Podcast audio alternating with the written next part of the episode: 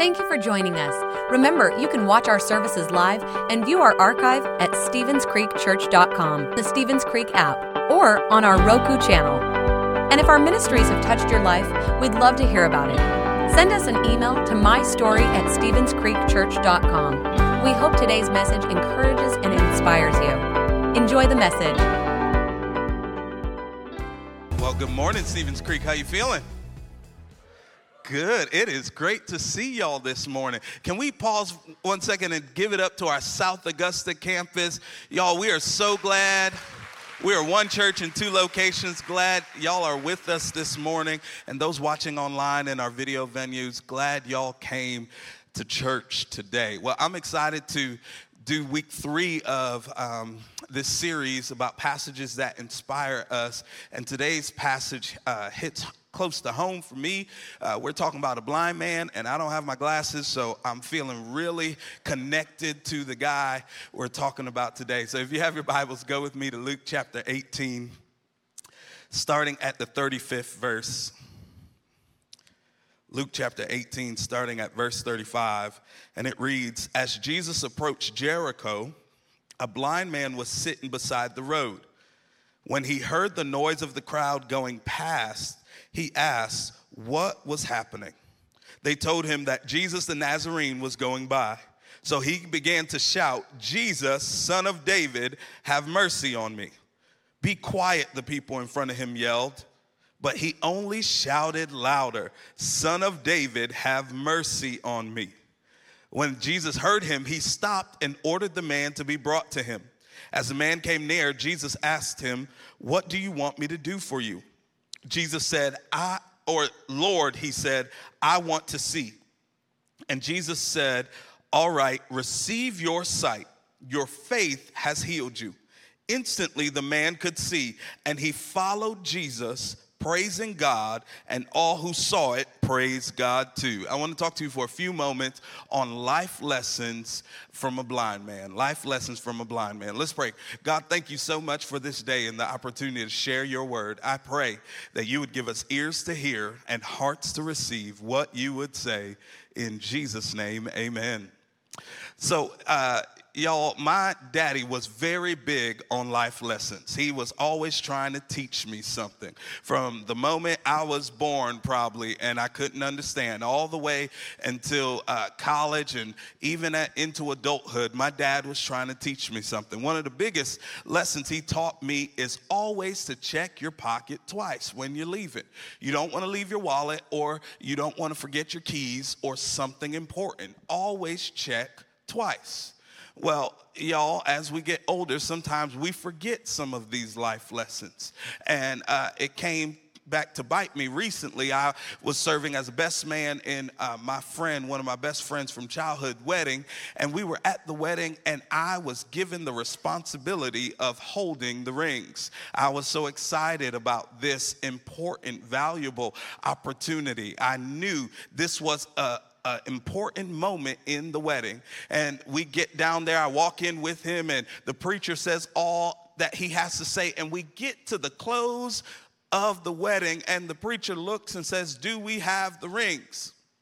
Y'all, I reach into my pocket and uh, I pull out one ring, but then I realize that the second ring is missing. I begin to panic in that moment because the maid of honor is looking at me like I gave you the ring, and I'm looking at her like, no, you didn't. And the preacher is looking at all of us saying, what's going on? The bride and the groom, their plastic smile is on their face, but they're looking like they want to kill me. It was a very embarrassing moment. You see, it all could have been avoided if I would have just checked my pocket twice.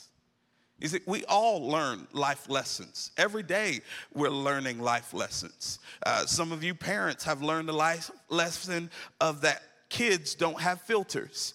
Uh, when they say in public what you meant only for private conversation.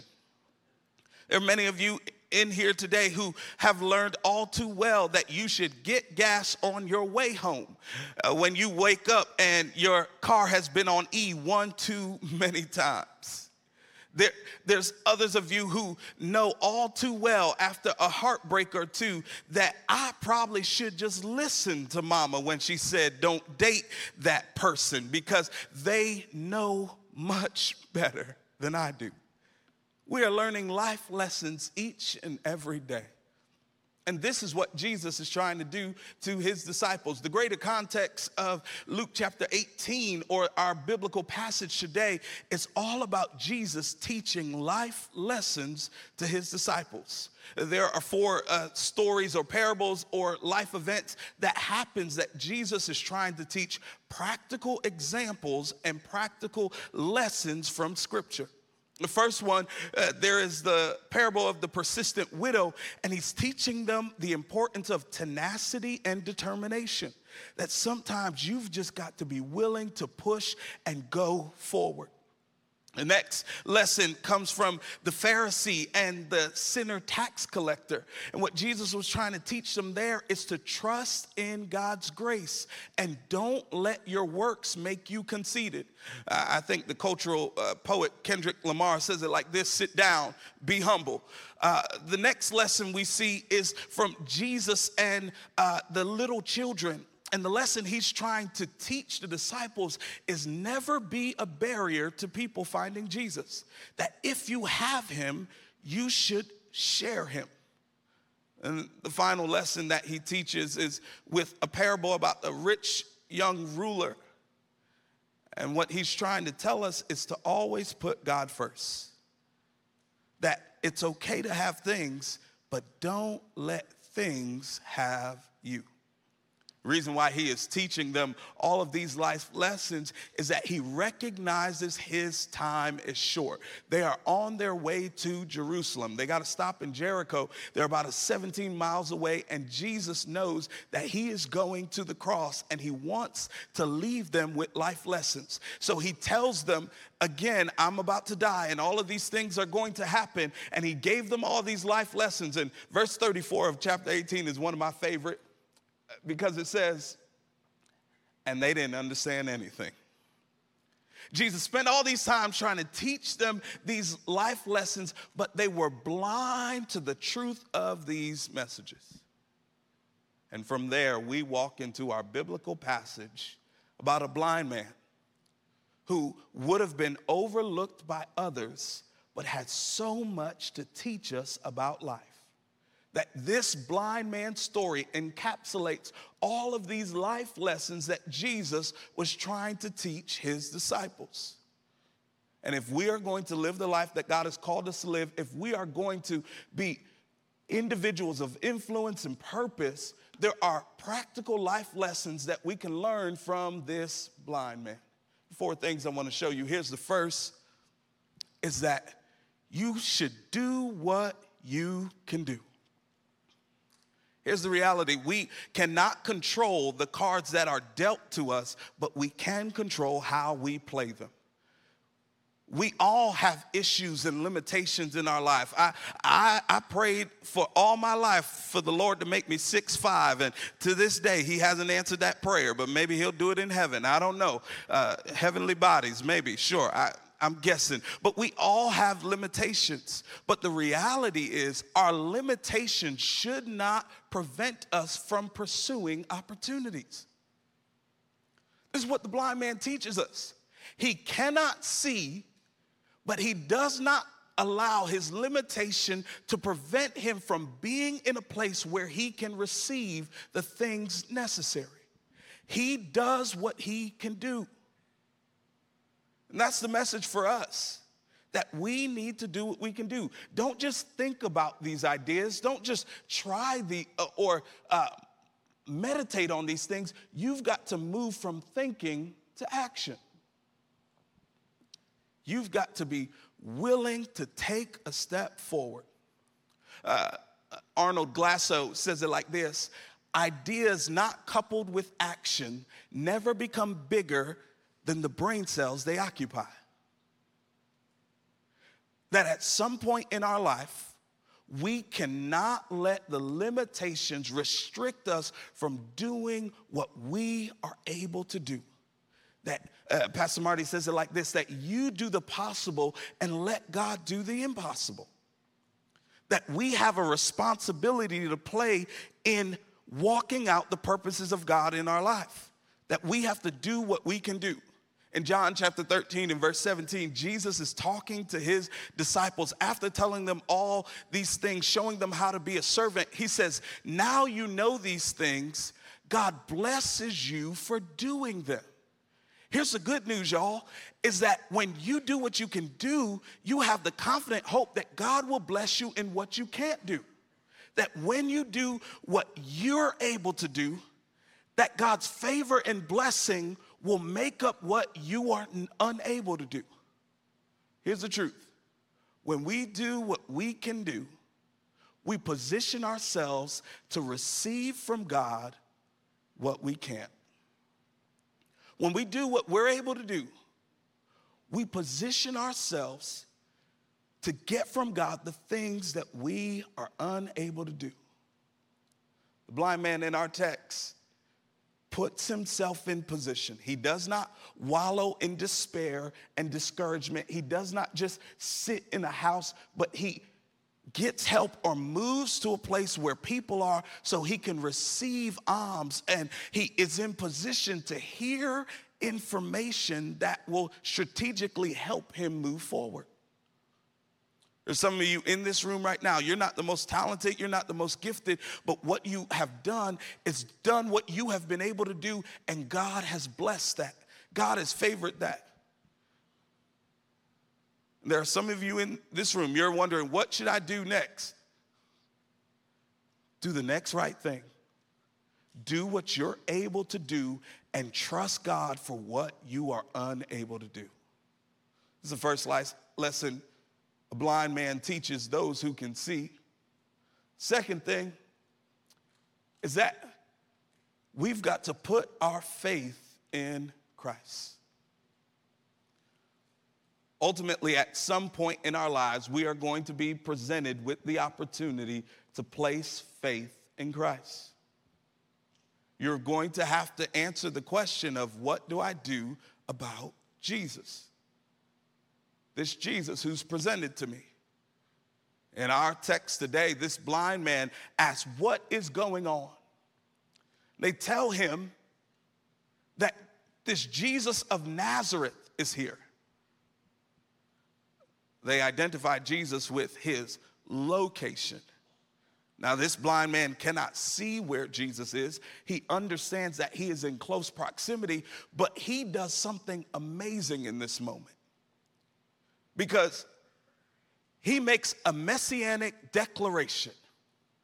They label Jesus as a Nazarene, but he says, Jesus, son of David, have mercy on me. That title, Son of David, is a messianic title that is used to announce the Savior and the Messiah. And what he was saying in that moment is that Jesus wasn't just an ordinary person. He wasn't just some guy walking by. He wasn't just a Nazarene, but he was the Son of God, the Savior of the world. He had put his faith in Jesus. See, faith is important. Hebrews 11 and 6 says, It is impossible to please God without faith. Those who want to come to God must first believe that He exists and He rewards those who sincerely seek Him. Faith is a vital element of our experience with God. And it's a daily habit that we get to put our trust and faith in God. And see, when we put our faith in God, what we are doing is we are recognizing who He is and our need for Him. It's a recognition that He is Lord, He is God, He is Savior, He is high above every other thing. But it's also a recognition of the fact that I can't do this by myself, that I need help, and I'm dependent on God. See, the challenge of our generation is with all of our scientific advancements is we can figure it out on our own. We can do it by ourselves. But life has a way of making you realize that as much as you can do by yourself, you still need a Savior. And we've got to get to the place where we put our faith in God. We're put our faith in Christ. And this is what this blind man does. He makes the decision to put his faith in Christ. No matter what's happening, no matter what's going on, I'm going to believe who Christ said he is, and I'm going to announce my need for who Christ is. It's interesting that this blind man could see who Jesus was, and all of these people around him who had sight had no clue who Jesus really was. Don't let the things of this world cause you to be blind to the fact that you need a Savior. Don't let your gifts and your talents take you so far that you miss the fact of the source of your strength. We need a Savior. And ultimately, the life lesson that he teaches us here is that we need to put our faith in Christ. Here's the third thing, and if you don't hear anything else today, I need you to hear this. This is the word of the Lord for you. The life lesson he teaches us is to persevere. Y'all, I, I don't know what you are faced with. I don't know the challenges that are going on in your life. But I came to tell you that this is not the time to throw in the towel. This is not the time to quit or to give up. This is the hour for you to persevere. I, I know you are facing obstacles in your marriage. I, I, I understand that there are difficulties on your job. I, I get the fact that there is tension in your relationship with your kids, but this is not the moment to walk away. This is the moment to stand still and see the salvation of the Lord. We've got to persevere through the obstacles and the trials and the tribulations, knowing that God is greater than whatever we're facing. He, he, he's bigger than that. We've got to persevere. And here's what difficulty does opposition comes to test your resolve. Opposition comes to test your resolve. Do you mean what you said? Do you believe what you have spoken? He makes this messianic declaration about who Jesus is, and they tell him to be quiet. In fact, scripture says emphatically, they yell at him to be quiet. Stop making that noise. Stop reaching for those dreams. Stop going after those things. Don't, don't, don't go further. Stop right where you are. They, they wanted to snuff him out, to silence him, to, to cause him to be stunted in his growth and never move forward. And the word of the Lord for you, wherever you are, wherever you find yourself, is to persevere through those trials and tribulations, to push through, to endure. Look, Romans chapter 5, verse 3 and 4 says it like this And we can rejoice too when we find ourselves in problems and trials, knowing that they develop in us endurance. And endurance develops strength of character, and character strengthens our confident hope of salvation. Y'all, the thing that you thought came to snuff you out is really the thing that cemented your faith, the, the thing that you thought was gonna destroy your marriage, sealed your marriage, the thing you thought was going to get you fired, absolutely promoted you, the thing you thought was going to cancel you, actually gave you a platform. Can I tell you that very thing that was going to stop you is what God uses to develop you? And in fact, what you should do when you face opposition, allow it to amplify your faith, allow it to make you say, louder and louder, I believe in the Son of God. I know God is going to come through for me. The prognosis is bad, the things look dark, but I trust in the God I serve. In the book of Psalm, he says, Let the redeemed of the Lord say so. He says, I know in whom I have believed. We've got to persevere. And this is the tension in the text. Because he has no idea if Jesus can even hear him. And some of you are wondering if your prayers are only hitting the ceiling. Some of you are asking the question can it ever get any better? I want to remind you that this is the moment to persevere. You know, Jesus uh, says, Seeking you shall find, knocking the door shall be opened unto you. But what that word in the Greek is, it's an active verb. And so it would read better like this Keep knocking, and the door will be open. Keep seeking, and you will find. Truth of the matter is, we've got to persevere. And here's, here's what perseverance is it is faith on display. And the good news about faith on display is that big faith attracts the attention of God. Look at what happens in the text. They want to silence him, and he begins to cry out louder and louder. His perseverance and faith is on display. And Jesus says, Bring him to me. Br- bring him to me because this faith is attractional. What he has done has attracted the very attention of God. And I want to challenge you who is getting weary. Don't get weary in well doing because in the right season you will reap if you faint not. Keep praying, keep asking, persevere through the trials that you're facing. Because ultimately, your faith will lead to an encounter with Jesus. In the book of Psalm, it says, A desperate spirit will not be denied. And this blind man was desperate enough to call out and to persevere until Jesus came his way.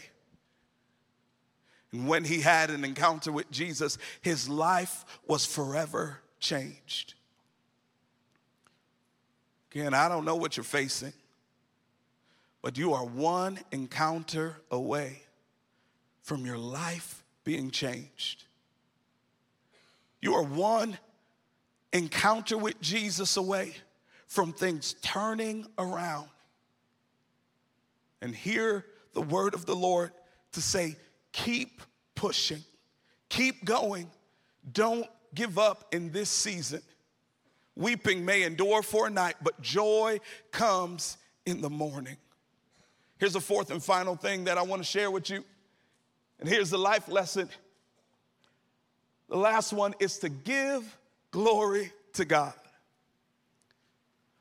I need you to understand that you can do what you can. You should put your faith in Christ. You need to persevere, but ultimately, all of that adds up to your life giving glory to God. Last verses here.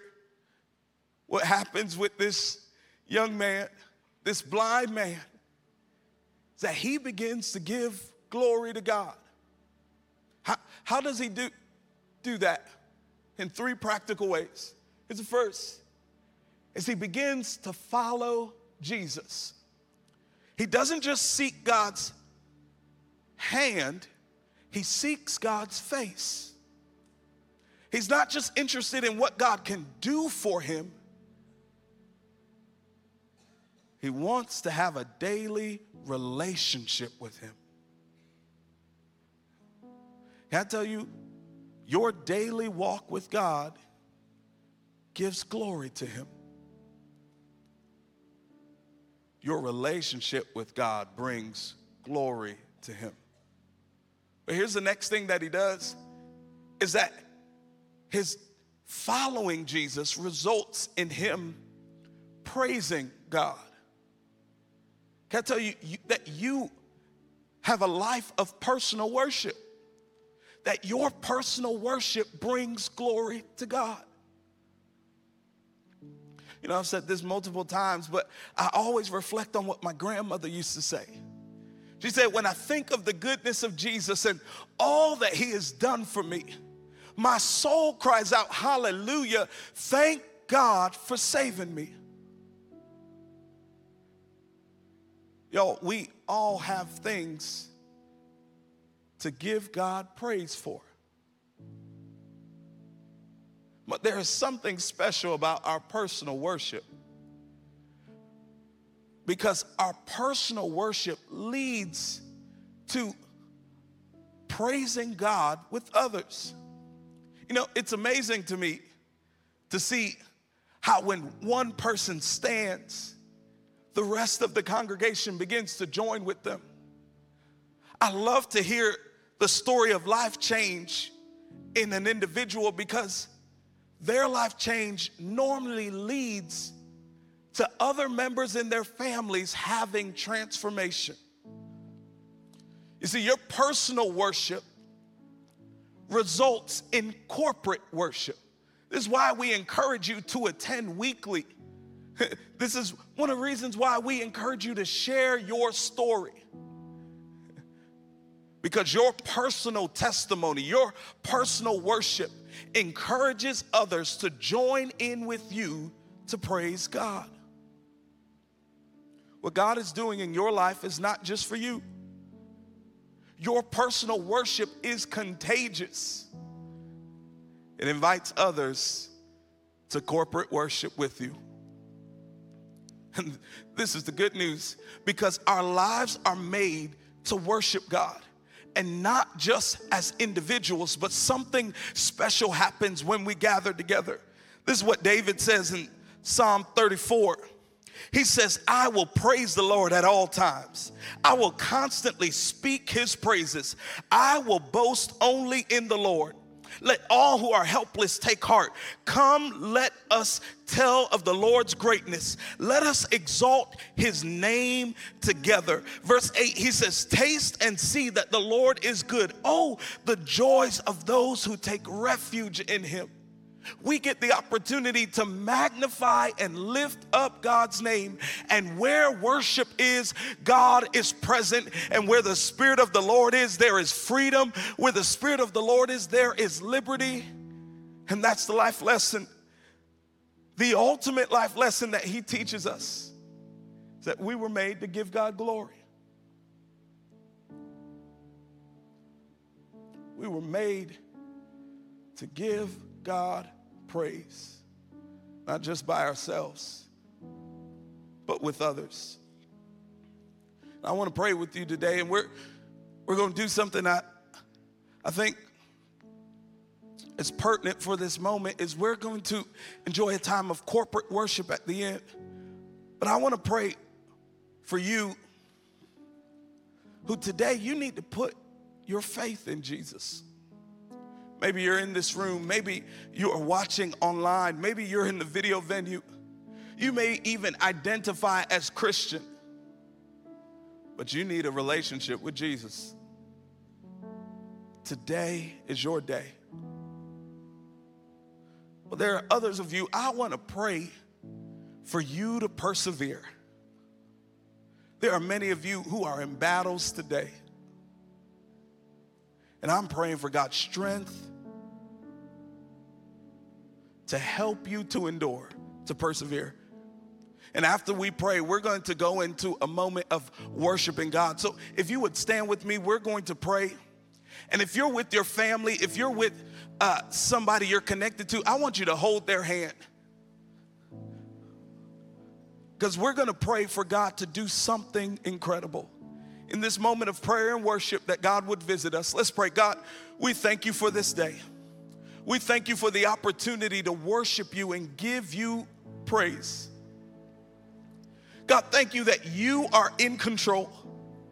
Thank you for your word that has been shared, that you invite us to do what we can do. God, you encourage us to persevere and give glory to you. But God, for the person who has yet to put their trust in Jesus Christ, for the person who has put their trust in Jesus and maybe have walked away, God, today could be the day that they come home. If that's you, I want you to say this simple prayer with me Lord Jesus, save me, change me, make me into the person that you want me to be. I give my life to you. Forgive me of my sins. I put my trust in you. And God, right now, I pray for every person under the sound of my voice, every person watching online, every person holding the hand of another. God, I pray for perseverance in their lives. God, we believe you to do great things in our world. And God, for every giant, there is a David that can slay it. For every issue, there is a God who is bigger and greater. And I pray, God, even now to every place of struggle, I pray that you would renew strength now in the name of the Lord Jesus. God, we push back against the darkness. We push back against divorce. We push back against the spirit of suicide and hopelessness. We push back against depression, God. We push back against every attack of the enemy. We tear down every lie and every stronghold, knowing that you are greater and stronger and bigger, God. We look to you who is our help, God. We look to you who is our provider. And God, I pray in the name of the Lord Jesus for miracles, that this will be a place of miracles, that we will see your healing hand, we will see your provision, we will see your deliverance, and ultimately, God, we will sing your praises and give you glory and honor. In Jesus' name we pray. Amen and amen.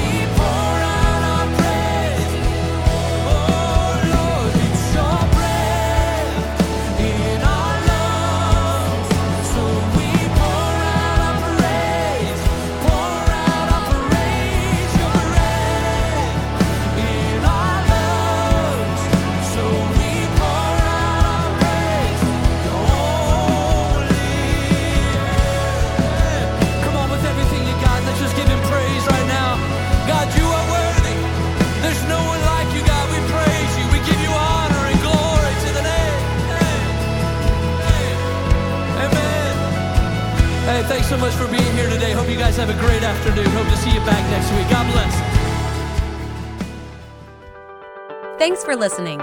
If you would like to help support the ministries of Stevens Creek Church, please go to StevensCreekChurch.com and click the Give button. See you next time.